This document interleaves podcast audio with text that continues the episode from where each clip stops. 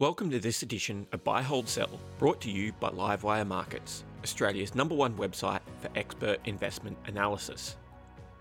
Buy Hold Sell is a weekly show where two fund managers share their views on a selection of listed companies in their area of expertise. Buyers and sellers are what make the market, and you'll find that our guests don't always agree on the stocks being covered. Hit the subscribe button on your podcast player to be the first to receive new episodes each week. If there are stocks you'd like our guests to discuss, let us know by leaving a comment in the review segment. Remember, the views expressed in this show are not recommendations to invest. You should seek appropriate investment advice before making any investment decisions.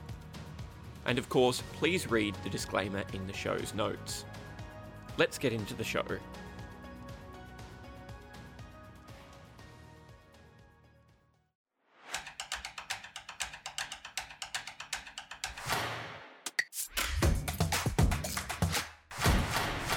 Hey, how you doing? And welcome to Livewire's Buy Hold Sell. I'm Ally Selby, and today we're going to be taking a look at some of the stocks battling for blue chip status, those that are climbing their way up the index into the ASX 20. And to do that, we're joined by Hugh Giddy from IML and Hugh Dive from Atlas Funds Management.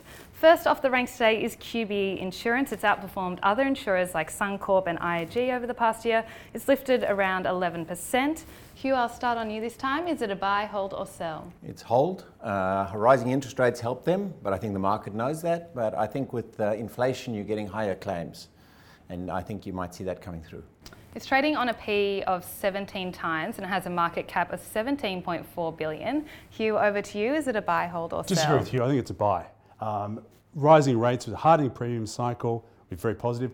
As is- uh, they actually see some some returns on their investment flow for the first time in 10 years. I think also the, the business has been much much more simplified. There's not the nasties that we've come to expect from QBE. There's no Argentinian workers' comp, Ecuadorian crop insurance, or Colombian third-party motor, which has deviled investors over the years. It's a much more simple story.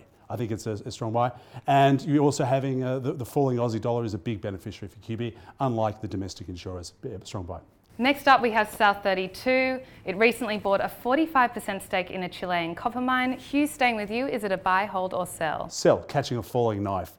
Underlying unfriendly governments, which are only going to have their hands out for more taxes, and at the same time, the commodities are heading south. There's no sign that's going to fall. With a slowing environment, stay away.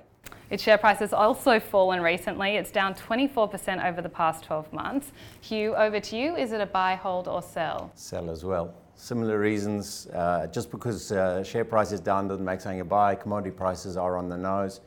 Uh, that's not a, a major fall yet. Okay, next up we have Sonic Healthcare. It has a market cap of 16.4 billion and it trades on a P of 11 times. Staying with you, Hugh, is it a buy, hold, or sell? I think it's a hold. Uh, they benefited a lot from COVID testing. That's fixed up their balance sheet. I know other Hugh really likes it, but uh, I see it as a stock with very little organic growth. It's a solid company. You can own it. It'll pay you a dividend, but I, I can't get excited.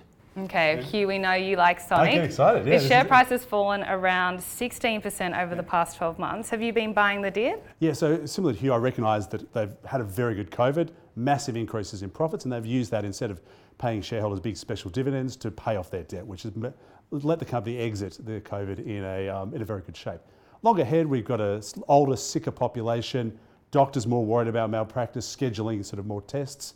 And pathology, unlike uh, other healthcare companies, they don't require billions of dollars and FDA approval for new drugs. It's an industrial, boring process that suits, that suits me. Okay, next up we have Brambles. It's a reusable pallets, crates, and containers giant. Over to you, Hugh. Is it a buy, hold, or sell? I think it's a sell.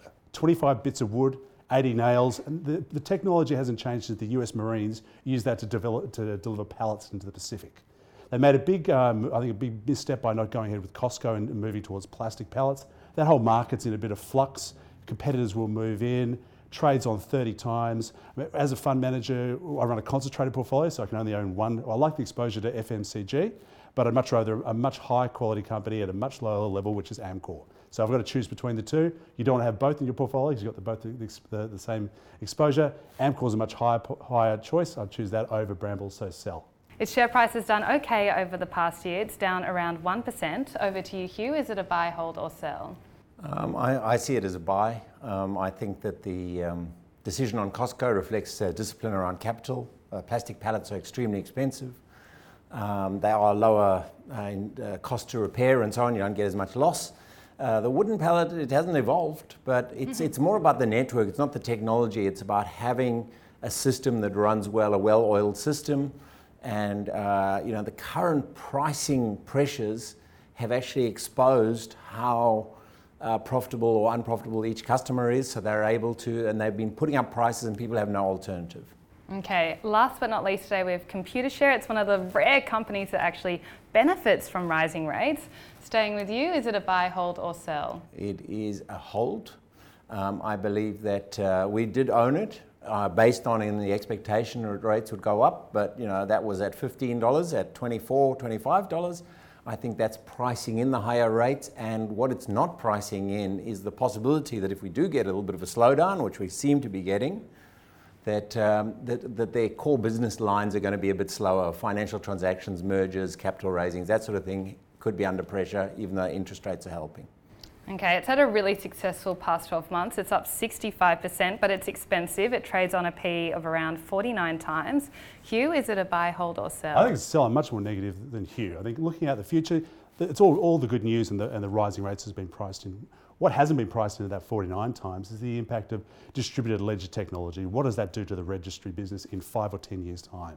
Does it look the same as it does, does right now? Probably not. And I think investors aren't getting a margin of safety for the risk you're taking at that, at that particular price. Too rich for my blood. Okay, well, that's all we have time for today. We hope you enjoyed that episode of Buy, Hold, Sell. If you did, why not give it a like? Remember to subscribe to our YouTube channel. We're adding so much great content every week. Thanks for listening to Buy, Hold, Sell, brought to you by Livewire Markets, Australia's number one source of expert investment analysis.